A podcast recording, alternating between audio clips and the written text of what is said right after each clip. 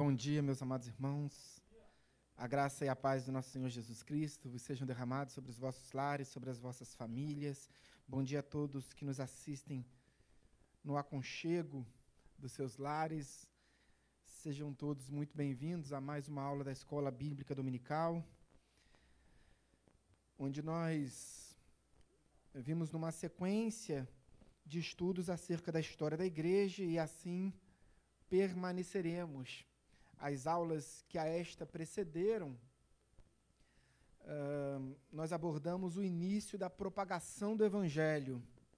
E vamos então continuar nessa mesma, nessa mesma linha de estudos, uh, crescendo e sendo edificados no conhecimento da palavra do Senhor.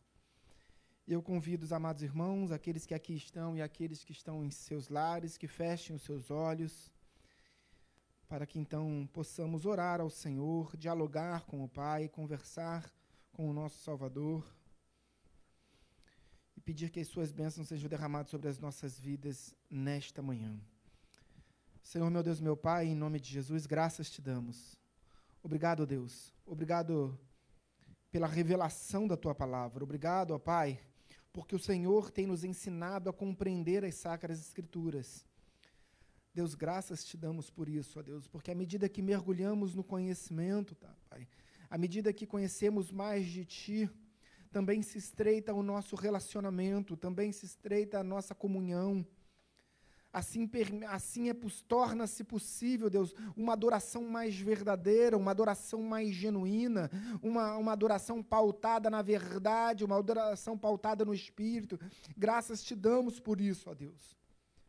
Porque até mesmo para receberes adoração, Deus, Tu fazes uma obra em nossas vidas.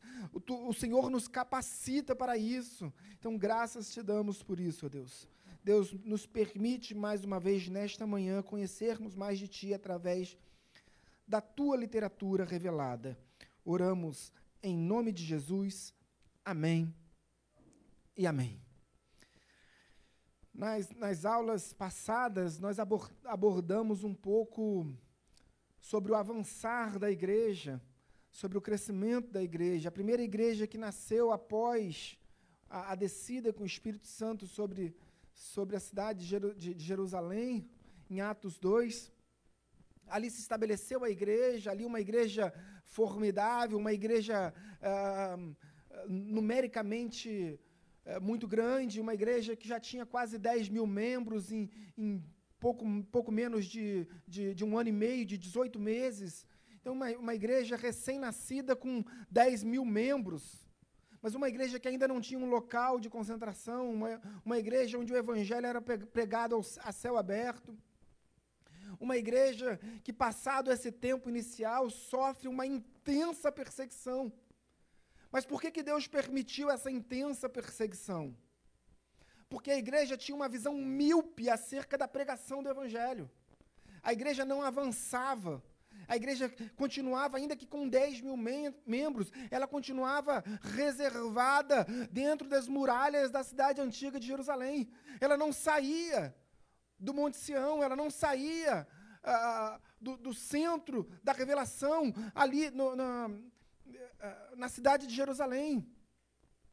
Então Deus permitiu que a igreja fosse perseguida para que o evangelho avançasse. Para que aquela igreja, assim como nós, parássemos de olhar somente para o nosso próprio umbigo e começássemos a olhar para aqueles que estão lá fora, porque a palavra igreja, eu já disse isso muitas vezes, ela vem da junção de duas palavras do grego, eclesia, ou seja, chamados para fora a formação, a gênese da igreja em Cristo Jesus é, é, é funcional. Ela decorre de uma responsabilidade que Deus derrama sobre as nossas vidas. E por isso Deus permitiu que a igreja fosse perseguida. Uh, e a partir dessa perseguição, inicialmente os apóstolos permaneceram na cidade de Jerusalém, todos os demais Todos os demais perseguidos, aqueles que se auto-intitulavam uh, como os do caminho, eles ainda não eram chamados de cristãos, isso aconteceu posteriormente. lá em Antioquia, mas até aquele momento a, a igreja era conhecida como aqueles do caminho, aqueles que seguiam o caminho. Mas todos que eram do caminho fugiram de Jerusalém. Os apóstolos, ainda é, com aquela visão deturpada da realidade do Evangelho, permaneceram em Jerusalém, porque eles disseram: olha, é preciso que a gente fique em Jerusalém para demonstrar a nossa coragem, que mesmo em tempos de perseguição, a gente vai permanecer em Jerusalém. Mas Deus estava dizendo: eu não quero que vocês fiquem em Jerusalém. Eu quero que vocês saiam da cidade, eu quero que vocês estejam lá fora para pregar o Evangelho. Então, os apóstolos inicialmente permaneceram em Jerusalém e quem saiu uh, foram os demais cristãos e, e, com a incumbência de pregação do evangelho, sobretudo sobre a vida dos diáconos. A igreja inicialmente arregimentou sete diáconos que foram escolhidos, eleitos pela igreja, mas foram chancelados pelos apóstolos, pela liderança da igreja. E Filipe, o primeiro evangelista, o primeiro o diácono, o decano da, da, da igreja de, de Jerusalém, foi até Samaria, justamente até Samaria. E aí já há uma, uma, uma, uma quebra de paradigmas muito intenso. Porque os judeus não consideravam os samaritanos judeus. Por sua vez, os, os samaritanos se, consider, se consideravam judeus? Sim.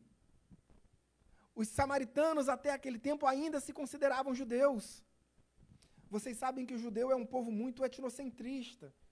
Né? Então, a partir da invasão uh, 722 a.C., do Império Assírio sobre o reino nortista de Israel, né, que envolve ali Galiléia e Samaria, um, ah, Jargão II, ele decidiu so, que, que aquela que aquela ocupação dos assírios sobre a terra de Israel, ela, ela, ela tinha como um objetivo primeiro, um objetivo fulcral, é, exterminar a cultura do judaísmo.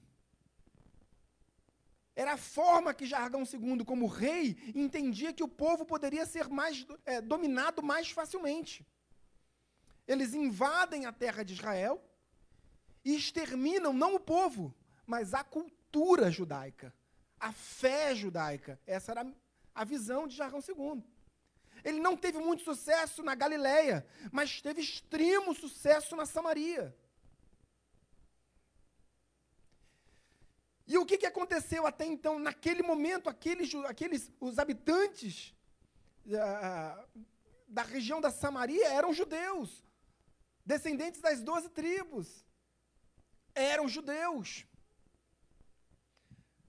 Mas vocês sabem que o judeu é um povo muito etnocentrista. Então, à medida que aquela cultura de fora foi adentrando e ganhando um terreno fértil ali, ah, foi se permitindo uma cultura, exter uma, uma cultura externa, uma cultura diversa da cultura judaica. Inclusive a adoração a outros deuses, o paganismo. Então, quando. E daí vem essa, essa é a origem a gênese é, da dissensão entre os judeus e os samaritanos. E é importante a gente compreender isso. É, aliás, é sobremodo importante a gente compreender essa, essa, essa, essa origem, essa gênese dessa dissensão, porque posteriormente, então, já no final do. depois do Império Assírio sobre o reino nortista, vem o Império Babilônico sobre o reino do sul, reino Judá. E no final do, do, do, do Império Babilônico, no, após o decreto de, de Dario, do rei persa, os judeus retornam do cativeiro e decidem ali restaurar o templo. Nesse momento, os samaritanos vão até Judá e se oferecem: olha, nós somos judeus e queremos ajudar a restaurar o templo. E os judeus de Jerusalém disseram: não, vocês são samaritanos, não são mais judeus. Vocês deixaram de ser é, judeus há 150 anos atrás. Agora vocês não fazem mais parte da nossa linhagem, porque vocês se misturaram com outras nações, com outros povos. E aí, essa, essa negativa do auxílio, do apoio dos samaritanos em Jerusalém, gerou toda essa dissensão, essa altercação, essa cisânia entre judeus e samaritanos. Mas a primeira igreja estabelecida fora das muralhas de Jerusalém foi aonde? Seisbate, capital da, da Samaria.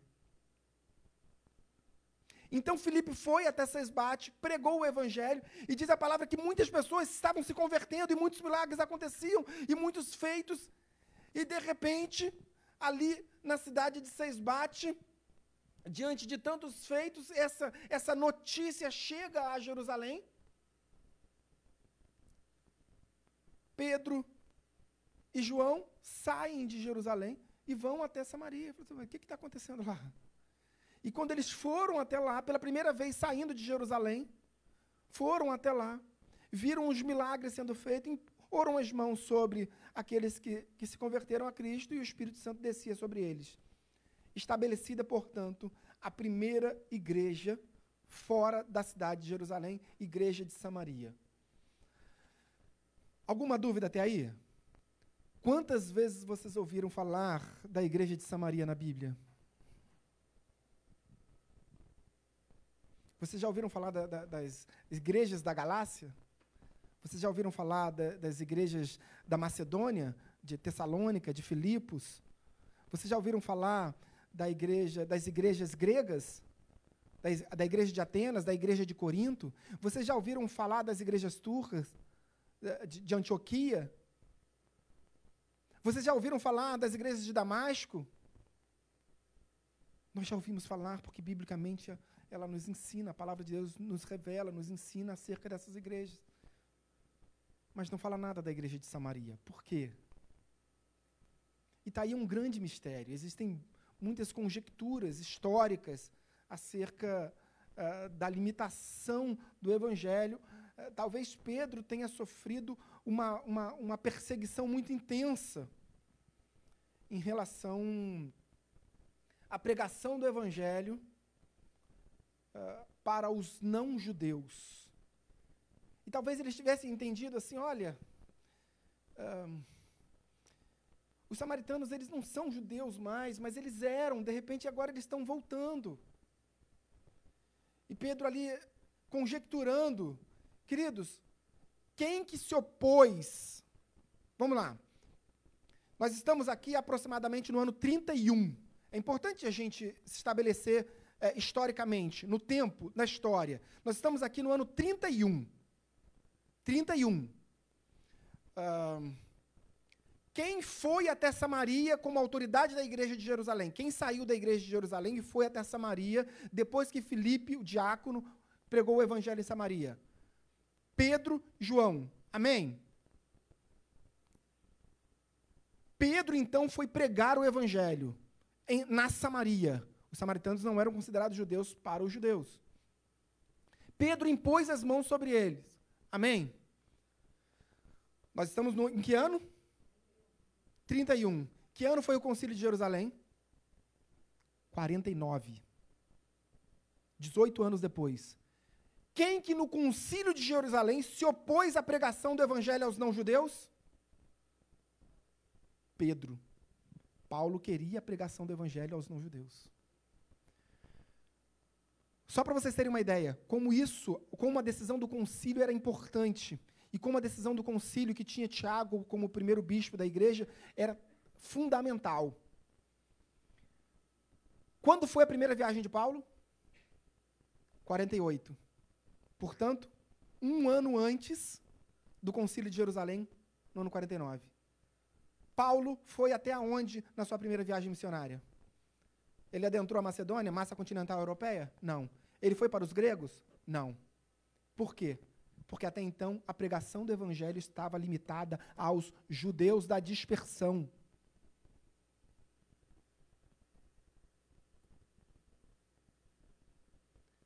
primeira viagem missionária de Paulo era, foi diminuta em, em termos diminuta em termos geográficos, porque a pregação do evangelho estava a, a, a, limitada aos judeus da dispersão. Todos que estavam recebendo o evangelho, recebendo as boas novas, eram judeus. E todos os judeus que recebiam a mensagem se convertiam. Judeus. Só judeus.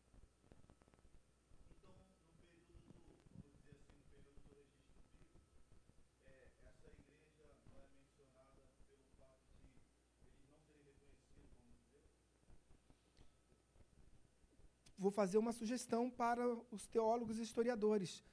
Eu não sei, Rodrigo.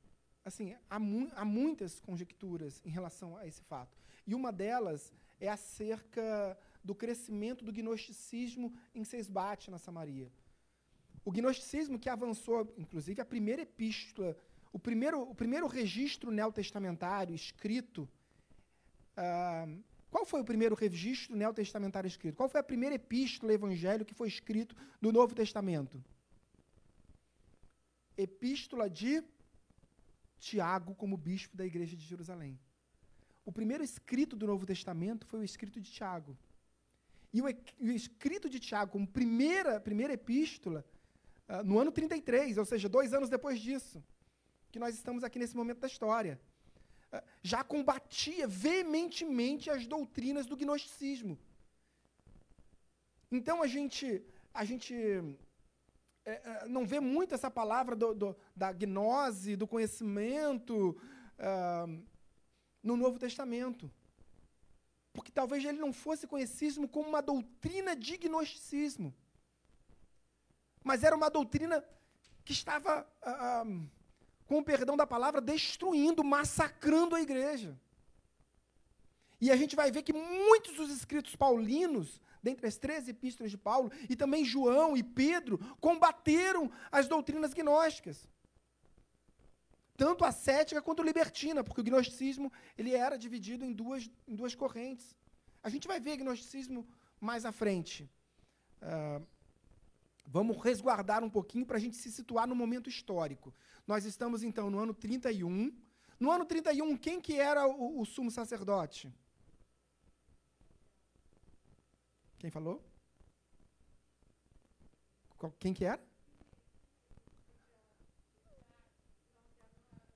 Tiago era bispo da igreja de Jerusalém. Sumo sacerdote do Sinédrio.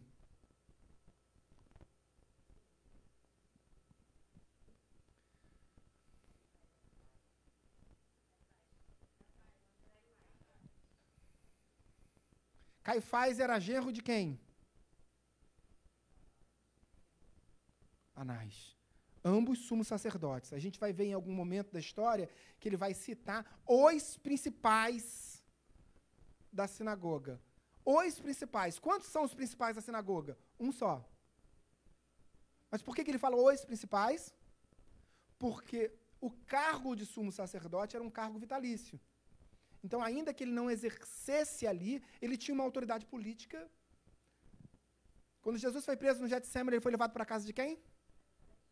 Caifás e depois Anás.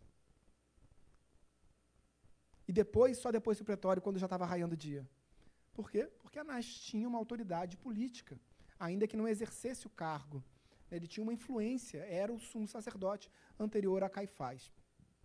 Uh, então, nós estamos no ano 31, o sumo sacerdote ainda era Caifás, ou seja, do mesmo tempo, do me, o mesmo sumo sacerdote que presidiu o julgamento tanto de, de, de Jesus quanto o julgamento de Estevão que se iniciara no Sinédrio.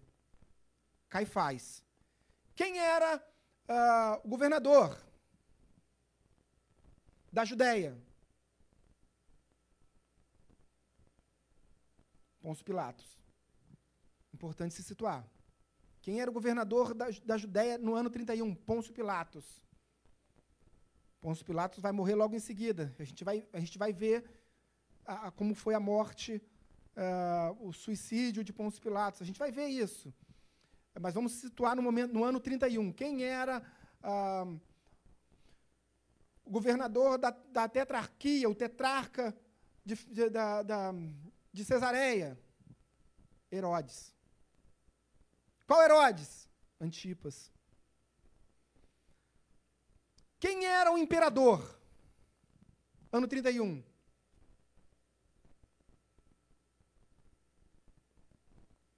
Quem era o imperador sob a, a, a, sua ordem, sob a sua legislação, sob a sua autoridade máxima? Jesus foi morto, foi preso, morto, crucificado, pendurado no madeiro. Tinha sobre aquele julgamento uma autoridade maior, que era a autoridade do império, a autoridade do imperador romano. Quem era esse imperador no tempo da morte de Cristo? Vejam, nós estamos estudando história da igreja. E a gente precisa se situar nesse momento da história para compreender mais alguns textos bíblicos. Então, Tibério era o imperador. E, e é importante a gente guardar Tibério, porque Tibério foi imperador durante um, um, um longo tempo desde o ano 14 até o ano 37. Ou seja, pegou um, um tempo grande, pegou todo o ministério de Cristo.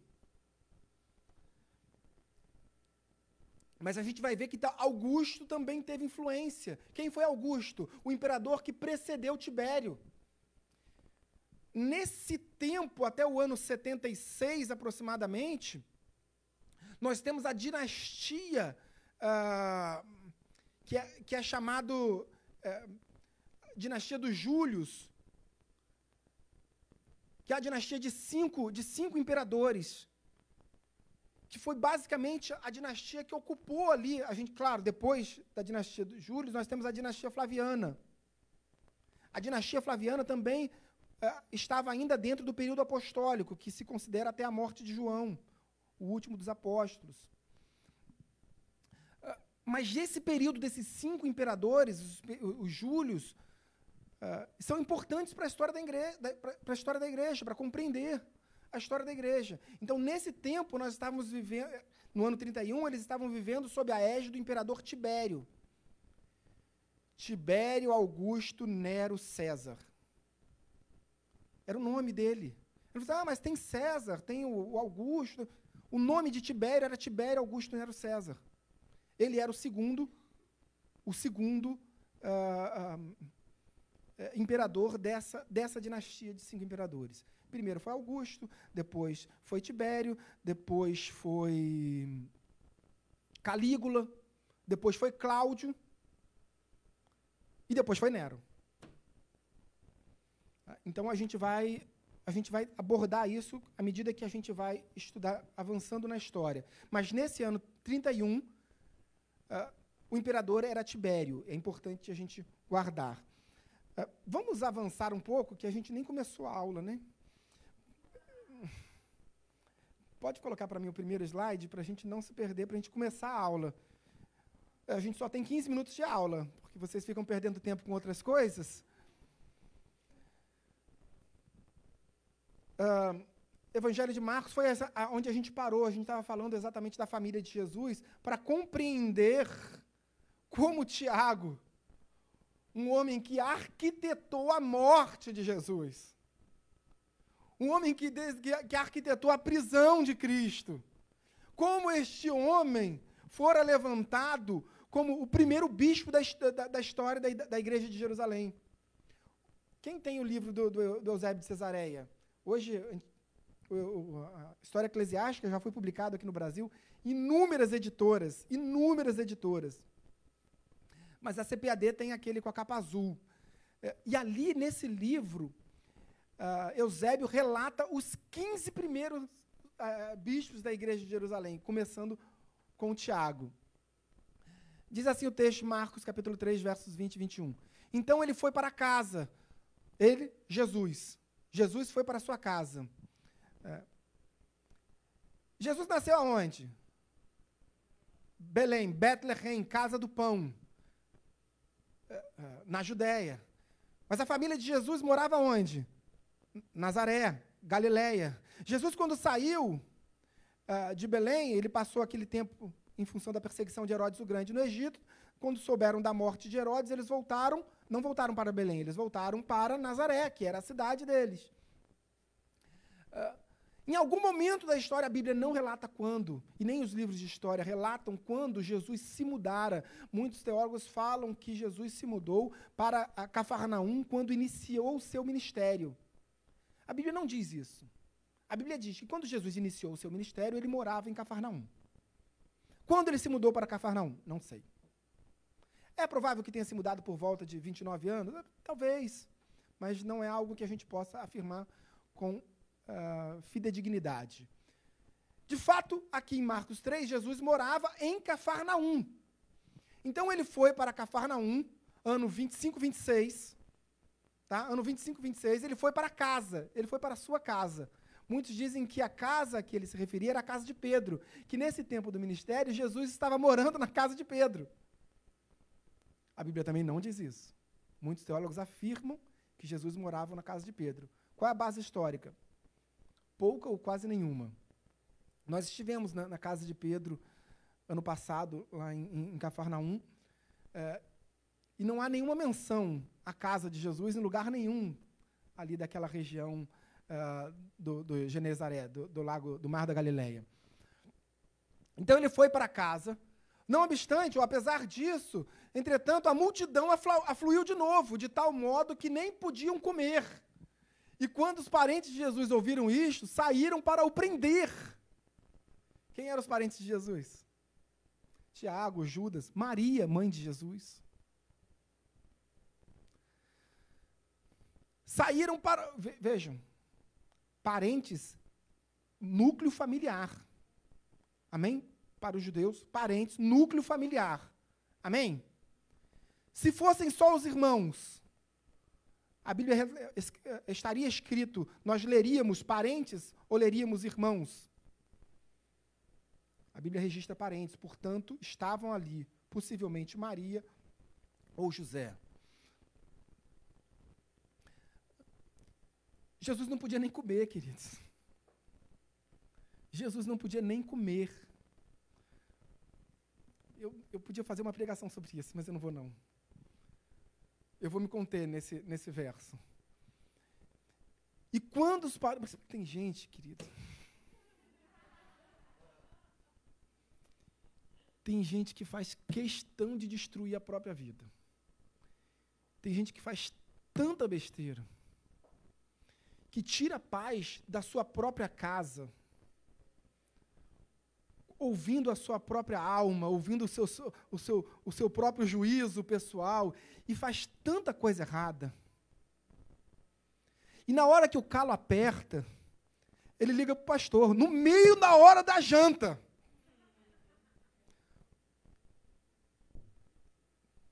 De madrugada, pastor, Minha mulher me deixou. Vem aqui. Se for eu, digo, não vou, querido. Não vou. Você destruiu sua casa, agora você quer que destrua a minha? Deixa eu dormir.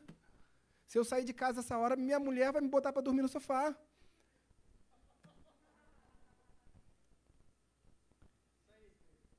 Queridos, e lá em casa, lá em casa, até quando tem briga, é, a briga é bíblica. Quando eu faço alguma coisa errada, minha esposa vira assim: Flávio, e a paz em Jerusalém? E a paz em Jerusalém? Aí minha pequenininha fala assim: Mamãe, fala para ele e a paz no Brasil. É, Pri?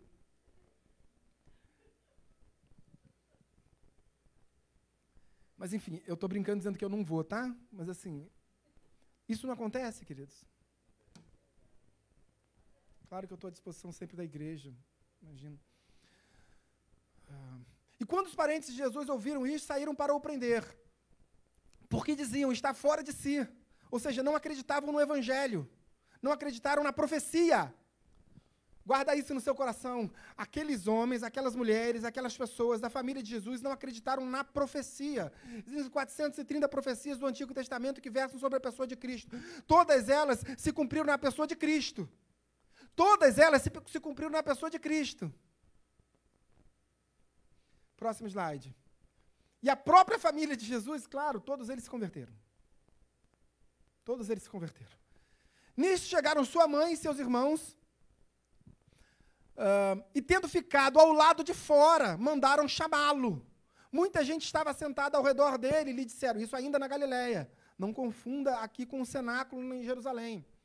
Olha, a tua mãe, falaram para Jesus, olha, a tua mãe e teus irmãos e, e irmãs estão lá fora à tua procura. Então Jesus lhes respondeu dizendo, quem é minha mãe e meus irmãos. Jesus não queria ser ofensivo. Jesus estava dizendo, ele continua dizendo assim: olha, vocês, vocês são minha família, vocês são a minha mãe e vocês são os meus irmãos. Porque todo aquele que crê nas minha, minhas palavras, todo aquele que, que, que, que obedece à palavra do Senhor, todo aquele que entende que eu sou o filho do Senhor, esses são a minha casa, esses são a minha família, esses são meus, minha mãe, esses são os, os meus irmãos. Próximo slide. Então entendemos, entendemos que, que, que Tiago era um dos perseguidores. Achavam que Jesus estava endemoniado. Em que pese todos os demais estavam vendo os milagres sendo feitos, a sua própria casa, o que também já era profecia do Antigo Testamento. Passadas essas coisas, Jesus andava pela Galiléia porque não desejava percorrer a Judéia, visto que os judeus procuravam matá-lo pois nem mesmo os seus irmãos criam nele. Próximo slide. E aí, de repente, anunciar isso a Tiago e aos irmãos. Por que Tiago? Por que o primeiro nome Tiago? Porque Tiago foi levantado bispo da igreja de Jerusalém. Quando Tiago se converteu? Em algum momento após a ressurreição Há a possibilidade dele ter se convertido antes da ressurreição, mas após a crucificação? Há a possibilidade. Eu entendo que seja mais remota. A possibilidade maior é de que a conversão de Tiago tenha acontecido uh, após a ressurreição de Cristo. Próximo slide. Concílio de Jerusalém, Atos 15. Depois que eles terminaram, falou Tiago dizendo: Irmãos, atentai, porque no Concílio de Jerusalém, primeiro Tiago ouve a igreja, como autoridade maior, ele ouve a igreja, ele, ele considera a opinião é, do, do, dos servos do Senhor. Irmãos, atentai nas minhas palavras, pelo que julgo eu. A autoridade estava em quem? Tiago. Não devemos perturbar aqueles que dentre os gentios se convertem a Deus. Ou seja, a partir do Concílio de Jerusalém, e somente a partir do ano 49, Concílio de Jerusalém, a gente tem uma pregação do Evangelho aos gentios. Amém? Uh, eu quero fazer uma. Aqui agora estão os, os dois slides, né? Gabriel e Aninha, obrigado. Há duas semanas atrás, eu estava ainda um pouco indignado e exaltado com as resoluções da ONU que foram aprovadas no dia 4 de novembro, em meio às eleições dos Estados Unidos, e a Assembleia da ONU se reuniu nos Estados Unidos. Um, e no dia 4 de novembro foi aprovada uma resolução, dentre sete, dentre sete resoluções, uh, uma resolução que, uh, que condenava Israel pelos seus feitos contra os, os os palestinos. Uma dessas resoluções é, decidiu, foi decidido pela Assembleia Geral da ONU, que o Monte Sião, a esplanada é, onde se localizou o primeiro templo, o segundo templo, e onde será reconstruído o terceiro templo, ele deveria ser chamado, vejam, 193 países do mundo inteiro se reuniram na Assembleia Geral da ONU em Nova York e decidiram que uh, o monte do templo só pode ser chamado pelo seu nome muçulmano Al-Haram al-Sharif. Ele não pode ser chamado. Será uma contravenção se algum judeu dizer que aquele monte é o monte do templo.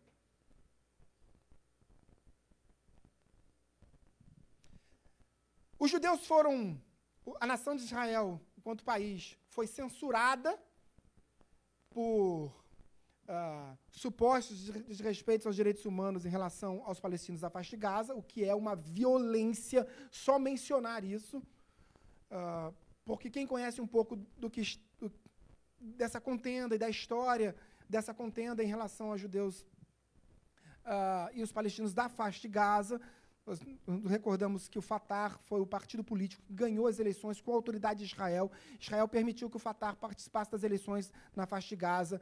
Depois, o Hamas tomou, o Fatah, tomou do Fatah a faixa de Gaza num golpe de Estado.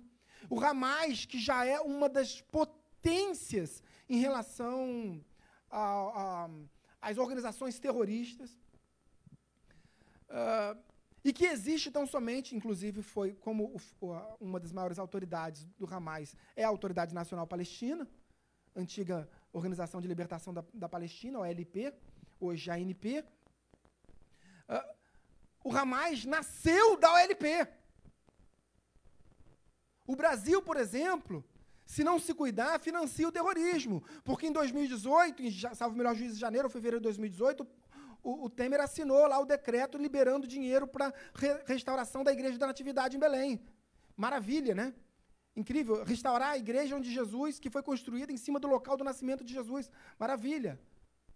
Eu fico honrado pelo meu país participar. Ocorre que esse dinheiro ele vai para quem? Para a Autoridade Nacional Palestina. E quem controla esse dinheiro? Ninguém. Quem é a Autoridade Nacional Palestina? A autoridade maior sobre o Hamas, que lança ataques terroristas contra Israel todos os dias. Todos os dias. Ah, eu não li isso no jornal. Você leu essa notícia no jornal? De que Israel foi censurado? Aprovado uma resolução com 193 países presentes na ONU. Você leu essa notícia no jornal? Não. Sabe o único jornal, o jornal que eu assino? Jerusalem Post.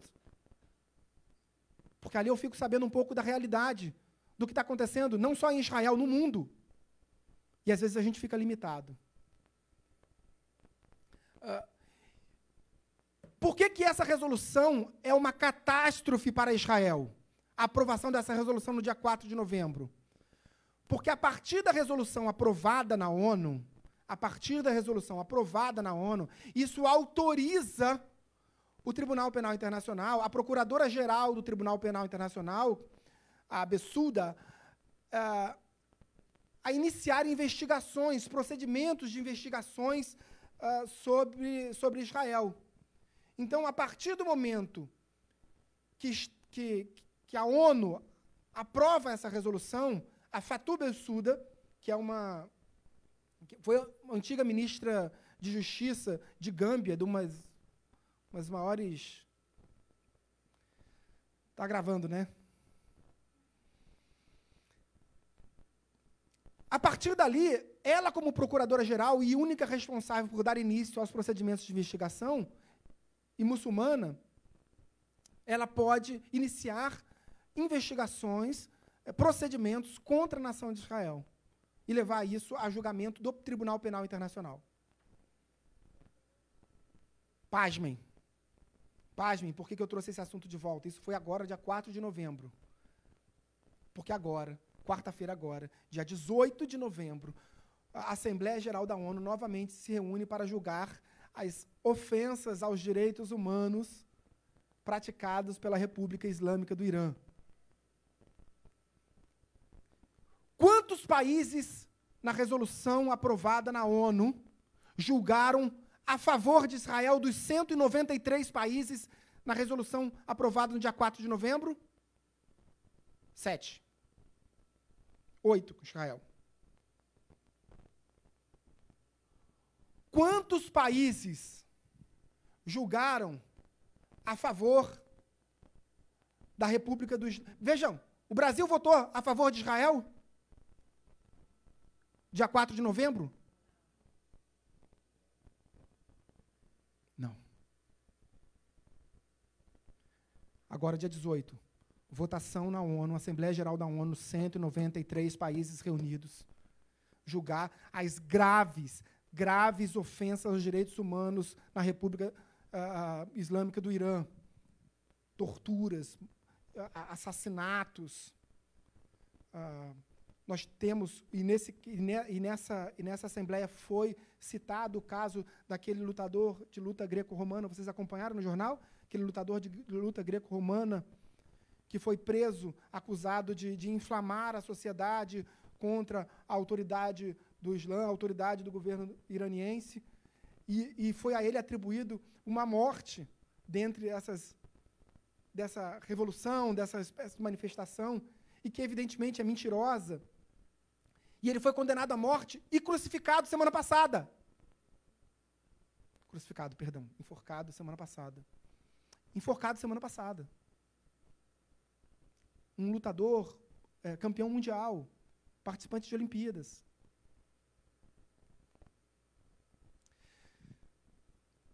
Então, as questões de direitos humanos seríssimas foram levadas novamente à Assembleia Geral da ONU. Quantos países votaram a favor do Irã? Esse é um, é um, é um post do Iléo Neuer. Iléo Neuer é, é um correspondente da UN Watch, que é, uma, é um observatório da ONU. É um observatório independente. É um grupo de jornalistas, de, de, de enfim, uh, de pessoas que estão ali para analisar os feitos que, são, que, que acontecem na ONU, para, de certa forma, fiscalizar. E ele diz ali, ele cria uma lista, lista da vergonha. Ele diz países que votaram não na Assembleia Geral da ONU para condenar ah, o Irã nos seus malfeitos em relação a direitos humanos, tortura, assassinatos. Coreia do Norte, Filipinas, Venezuela, Zimbábue, Nicarágua, Líbano, Paquistão, Bielorrússia, Eritreia, Rússia, Omã, China, Cuba, Índia, Iraque. Todos esses votaram expressamente é, a favor do Irã.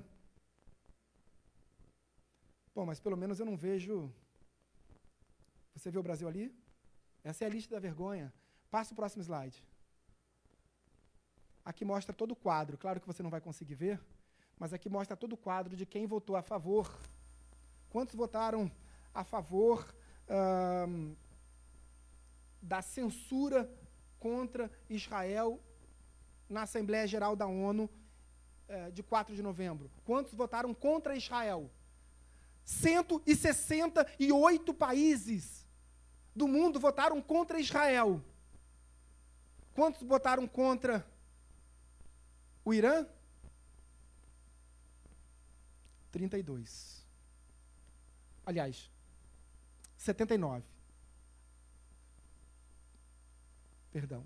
É, a favor da resolução. Ah, peraí. 79 se abstiveram. Ah, votaram a favor, 32 se abstiveram. Olha o Brasil. Cadê o Brasil? Brasil, Brasil, Brasil, Brasil, você não vai conseguir enxergar. Brasil, 64, abstenção. O Brasil não votou contra o Irã, queridos. O Brasil não votou contra o Irã, queridos. O, Bravi, o Brasil é se absteve. O Brasil se silenciou em relação às graves afrontas aos direitos humanos. A gente precisa encerrar, tem muita coisa, mas eu já passei demais da hora. Mas a gente precisa ficar atento. Essa notícia foi publicada no, no Jerusalem Post agora, essa semana. Você acompanhou isso nos jornais no Brasil?